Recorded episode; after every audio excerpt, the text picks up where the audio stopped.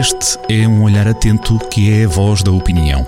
Olho de Gato, a crónica de Joaquim Alexandre Rodrigues.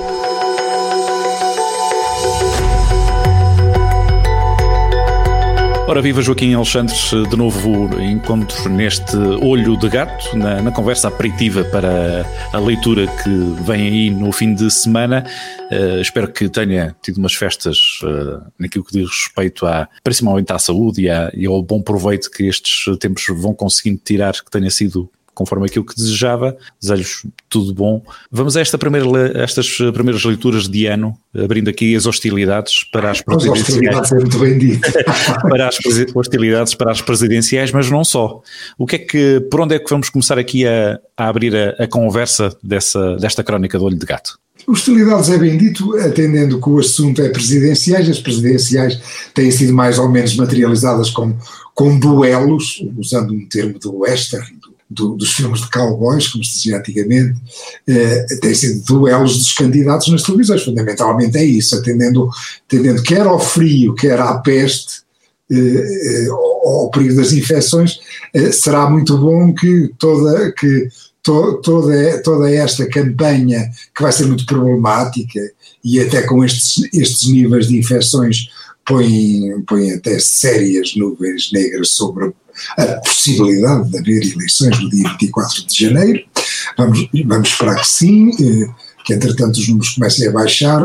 Eh, eh, nesse aspecto, nada, nada dá para ficarmos otimistas em relação a isso, mas, mas é exatamente sobre isso que trata a minha crónica. Portanto, é presidenciais, presidenciais duelos nas televisões, duelos nas televisões, pronto hostilidades, o, a palavra que o, que, o, que o Paulo usou.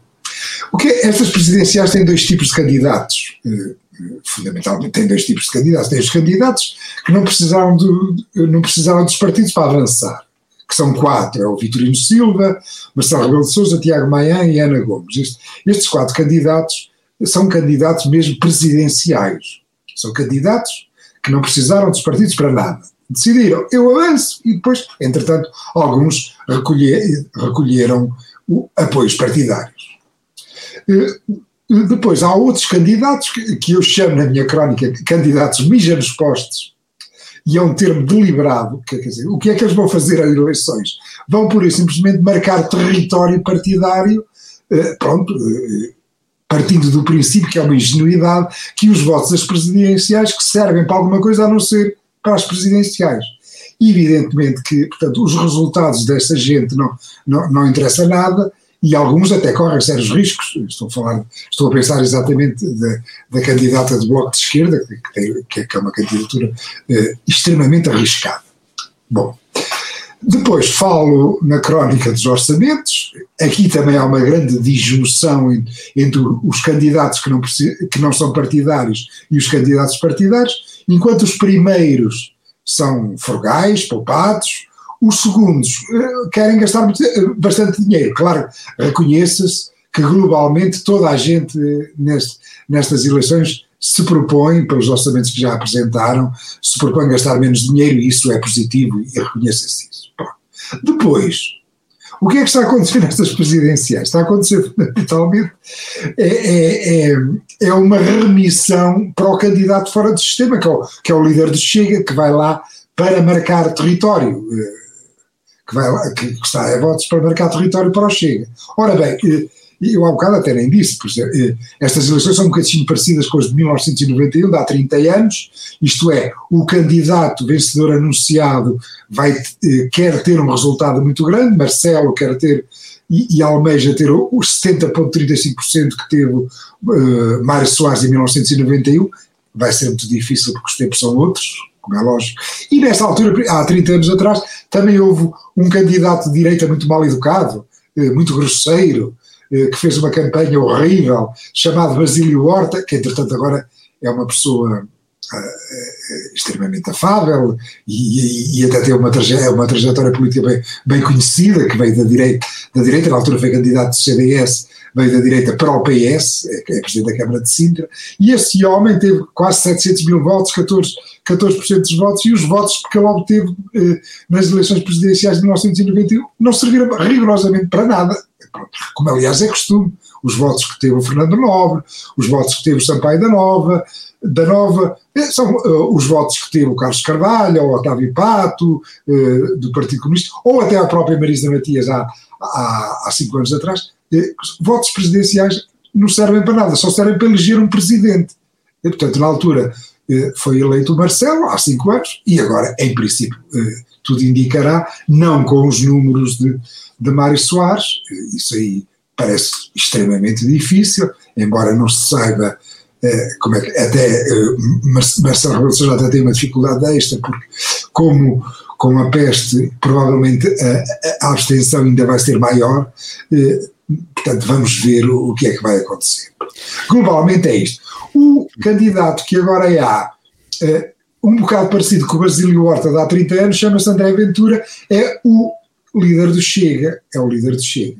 Pronto. E ele uh, tem-se mostrado, portanto, um produto, é um franchise, é um produto político franchise, é, é a direita populista europeia, é aquilo, a gente já conhece aquilo do, dos Le e, e, e, da alternativa Für Deutschland, dos Salvinis, portanto, é, têm todos aquilo, portanto, é um franchise de valores. Nacionalismo, lei e ordem, a civilização cristã, pronto, o cristianismo. Poderá dizer que é um candidato com agenda, uh, Joaquim? Ao contrário, nós ouvimos, ouvimos, o, ouvimos o, o, o candidato e, e, presidente Marcelo Rebelo de Sousa no debate com, com o André Ventura do, do Partido Chega a dizer que ele seria, ele, André Ventura, seria um candidato com agenda. Uh, enquanto se calhar os outros, incluindo o próprio Marcelo, tem, digo isto para colocar no ritmo de, de partido, de agenda partidária, para se manter na, na tona. Sim, precisava os, candidatos, os candidatos partidários têm essa agenda, que é a, é agenda mija nos postos, uhum. é a agenda marca território, e depois esperam que aqueles votos que vão frutificar nas futuras legislativas. Uhum. Globalmente é isto. Pronto. Claro. É, o Partido Comunista costuma ser assim, às vezes até desiste, algumas vezes desistiu. Uhum. por exemplo, a Jorge Sampaio, estou a lembrar, por, exemplo, Uhum. É, é, rigorosamente isto. O André Ventura, como, como para já, é, embora esteja com uma rapidez enorme a, a ser normalizado e a transformar-se num partido do sistema, porque já, já começou a aproximar-se até de poder eh, vagamente nos Açores e, e está ansioso por cá, está-se a transformar num partido de sistema, mas usa é este franchise de valores, porque é preciso, é preciso ter uma narrativa, uma história para vender para aparecer no mercado. E ele usa um franchise da direita, da direita populista europeia. Claro que não pode abrir muita matraca contra a União Europeia, porque a União Europeia já, já foi, já teve, eh, já uma altura em que esteve muito mal, junto com pouca popularidade, mas agora arranjou-nos dinheiro para a bazuca, arranjou-nos dinheiro para as vacinas, se, se o desgraçado disser mal da União Europeia, perde votos. Como ele, como ele é um demagogo e só quer votos, não diz mal da União Europeia, para já. Aliás, eh, nesse aspecto, é rigorosamente comum aos outros dois candidatos partidários, que também não gostam da União Europeia, quer a Marisa Matias, quer o, o candidato do Partido Comunista. Portanto, até aí não há grande diferença. Depois há os restos, que é o nacionalismo, a lei e a ordem, o cristianismo. Não, será, não ficarei nada surpreendido que o Chega, dentro de uns anos, se transforme num partido evangélico, também eh, poderá eventualmente acontecer, mas portanto, será sempre nestas áreas. É a mesma corrente que tem os, os nossos é, é, brasileiros. É um, produto, é um, produto, de contrafacção, porque ele é. Ele e nos é Estados Unidos também, também tiveram sim, essa, essa. Ele, é de facto, ele, ele, não é de facto brilhante, e como se viu que com os, com os candidatos dos partidos com, com o candidato do Partido Comunista, uh, João Ferreira, com, e com a candidata do Bloco ontem, eu, eu dessa já não falo porque escrevi a crónica de Marisa Batista, ainda arrebitou algum cabelo, ainda levantou algum cabelo, uh, porque são, são portanto, pertencem à mesma natureza, é-lhe mais fácil. Mas para, com candidatos com valores, com, para candidatos que sabem o que querem numas candidaturas presidenciais, com Vitorino Silva, com Marcelo Rebelo de Souza, com Tiago Maia, eh, ele levou uma sova valente, saiu, saiu de lá completamente esmagado, porque aquilo de facto eh, eh, usa o franchise, mas é muito incompetente. Pronto. E eu depois falo de outro tipo de franchise mas fica para, para os nossos ouvintes. Era isso que eu ia dizer. São os últimos, os últimos uh, caracteres, as últimas palavras. É um terceiro ponto. É um franchise diferente e espero que é para divertir os nossos leitores. Tal e qual e vale bem a pena porque acaba sempre com, com uma forma bastante curiosa, uh, bem, bem sagaz da, desta, desta forma de, de ler a, a atualidade e também trazer a opinião, neste caso aqui à Rádio Jornal do Centro. Mais uma vez, muito obrigado, Joaquim.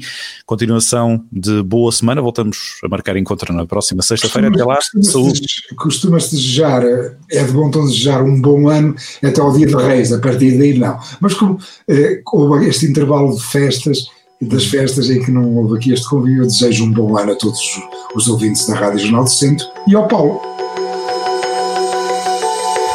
Olho de Gato, a crónica de Joaquim Alexandre Rodrigues, na rádio às sextas-feiras, com repetição nas manhãs de domingo e sempre no digital em jornaldocentro.pt.